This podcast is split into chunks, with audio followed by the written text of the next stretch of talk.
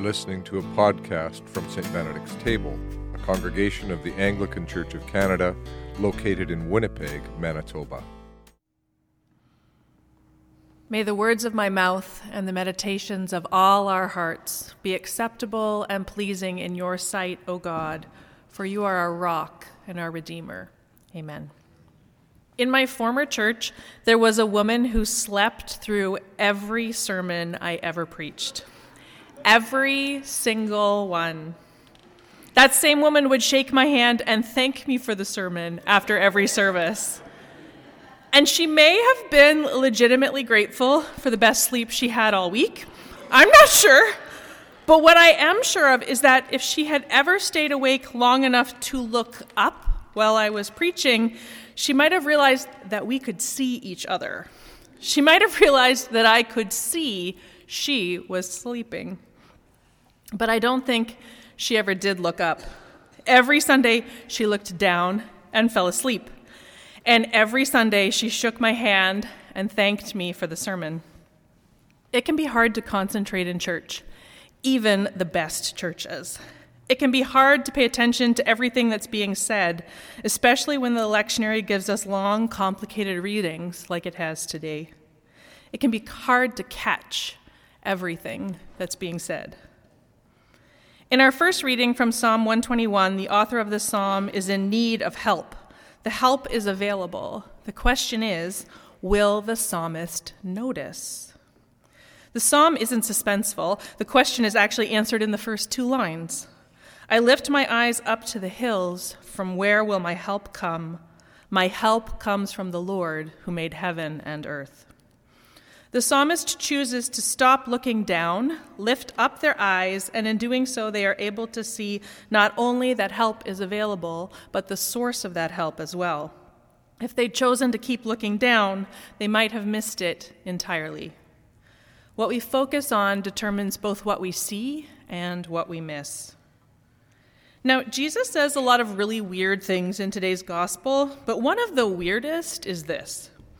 And just as Moses lifted up the serpent in the wilderness, so must the Son of Man be lifted up, that whoever believes in him may have eternal life. Excuse me, Jesus? What was that you just said about Moses handling snakes? When exactly did Moses lift up a snake? He does it a couple of times, actually.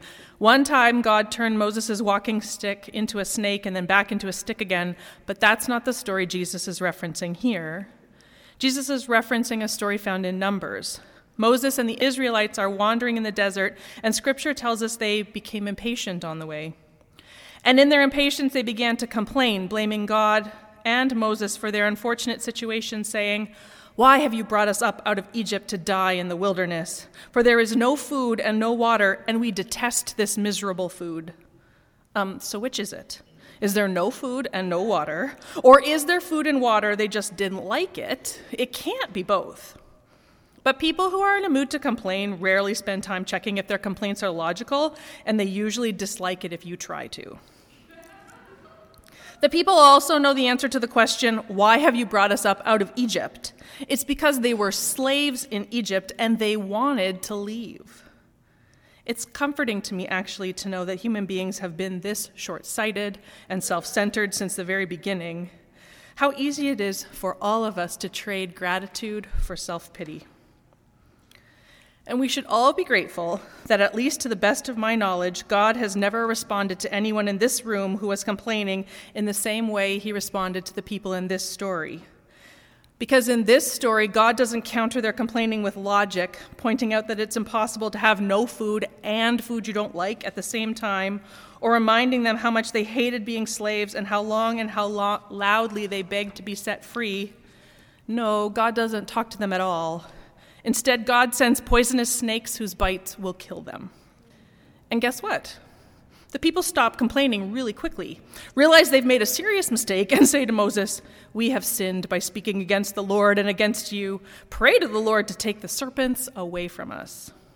But God doesn't get rid of the snakes. Instead, God tells Moses to make a statue of a snake out of bronze. God then tells him to put the snake on a pole and put it where the people can see it. Anyone who has been bitten only needs to look at the snake on the pole, and they will live. Huh. Well, that's certainly one way to handle the situation. Not one I would have thought of, but it seems to have worked. It's a bizarre story. But as I've been mulling it over in preparation for this sermon, it occurred to me just how hard I would find it if there were literal poisonous snakes slithering around my feet to focus on anything other than the snakes. Even if I knew looking up would save me, I'm not sure I would do it. Because snakes are terrifying. At my best, I think my eyes would dart up and down from the ground where the snakes were to the pole and then back to the snakes again, which honestly reflects how I treat a lot of things that I intellectually know are good for me, like drinking enough water and filing my taxes on time. I know they are good for me, I know I'll be grateful in the long run, and I still don't do them. Two fun facts before we go any further. The modern symbol for medicine includes a snake wrapped around a pole. And we reference this story from Numbers and several other similar stories every year in our Good Friday liturgy. In that liturgy, the things, the people, the things we are complaining about, wandering in the desert, the quality of the food, become reasons to crucify Jesus. In that liturgy, we pray through a series of questions and answers that include O oh, my people, what have I done to you, or in what have I offended you? Answer me. Because you led us out of the land of bondage, we have prepared a cross for our Savior. And then a little later, because you led us through the desert 40 years and fed us with manna and brought us into a very good land, we have prepared a cross for our Savior. What you focus on determines what you see and what you miss. The Israelites became so focused on their grumbling that they missed the good things they had. Things were tough, but they were no longer slaves. Manna every day may feel repetitive, but they always had enough to eat. Not only did they forget how good they had it, they forgot that things could get worse, an infestation of poisonous snakes kind of worse. And I wonder how many Israelites remained so focused on the snakes that they neglected to look up long enough to see the snake on the pole and be healed. I wonder how often we do the same. How often do we get focused on the particular story we've chosen to tell about our lives, about our circumstances, that we don't realize there may be another, better way to look at things? And I don't mean in some naive fairy tale kind of way. If you are surrounded by poisonous snakes, the last thing you need to hear is, look on the bright side. They could be poisonous alligators. But if you are surrounded by both poisonous snakes and an actual cure, you want to make sure you notice the cure. What we focus on determines what we see and what we miss. The psalmist needed to look up past their own pain and struggles to the hills where help was available. The Israelites needed to have the courage to stop looking at the snakes at their feet and look up to the snake on the pole to be healed and Jesus is also telling us that we need to look up. In our gospel reading, one of the things Jesus says to Nicodemus is, And just as Moses lifted up the serpent in the wilderness, so must the Son of Man be lifted up, that whoever believes in him may have eternal life. Jesus is using this historical reference, one Nicodemus would have been familiar with, to talk about his own death. He is comparing himself to the snake on the pole. He's saying that his body will be put on a cross and lifted above the earth. And he is saying that this is all part of God's plan to redeem the world. Jesus follows this comparison with what has perhaps become the most famous verse in the entire Bible, John 3:16. For God so loved the world that he gave his only son so everyone who believes in him may not perish but have eternal life. It's utterly bizarre to me, but even people who don't know what the verse says know its address from having seen it on signs at concerts and sporting events. I think it's probably the first verse I was encouraged to memorize as a child, and I was told I should memorize it because it summarized Jesus' entire message. And I believed that, and I memorized it. But if Jesus' message could be summarized in one single verse, why on earth do we need the rest of the Bible? Because it doesn't sum up his entire message. In fact, all you need to do is read one additional verse in John's gospel, the very next verse, John 3:17, and you will realize that if all you do is focus on John 3:16, you miss the important point being made by Jesus in 3:17. Indeed, God did not send the Son into the world to condemn the world, but in order that the world might be saved through him.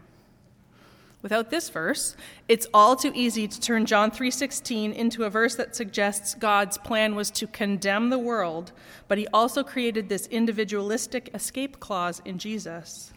And that's what way too many people have come to believe. But 17 reminds us Indeed, God did not send the Son into the world to condemn the world, but in order that the world might be saved through him. What you focus on determines what you see and what you miss. Lent is a season that encourages us to shift our focus and see things differently. What are you noticing as you move through this season? Are the things you've chosen to give up or take on helping you see things in a different way? Pay attention to the shifts, especially the subtle ones. Now, in addition to being the second Sunday in Lent and the day we struggle with the time change, today is also International Women's Day, a day that invites us to pay attention to women, to their achievements and struggles in a particular way. Achievements and struggles that have, for far too long, gone unnoticed. It's an all too common thing for women to feel invisible in their homes, in their workplaces, and in their churches. I'm hopeful, though, that this is going to change perhaps too slowly for my liking, but it's going to change. When a friend's daughter discovered this was International Women's Day, she said, What do you mean, Women's Day? Shouldn't we get half the days? I know what it feels like to feel invisible and to feel seen in the church. I like one infinitely better than the other. And it's my hope that we will all work to see each other and to always ask the questions who is missing? And how can we learn to see them too? May it be so. In the name of the Father, the Son, and the Holy Spirit. Amen. You've been listening to a St. Benedict's Table podcast. For more information on our church or to provide support for our online work, visit us at stbenedictstable.ca.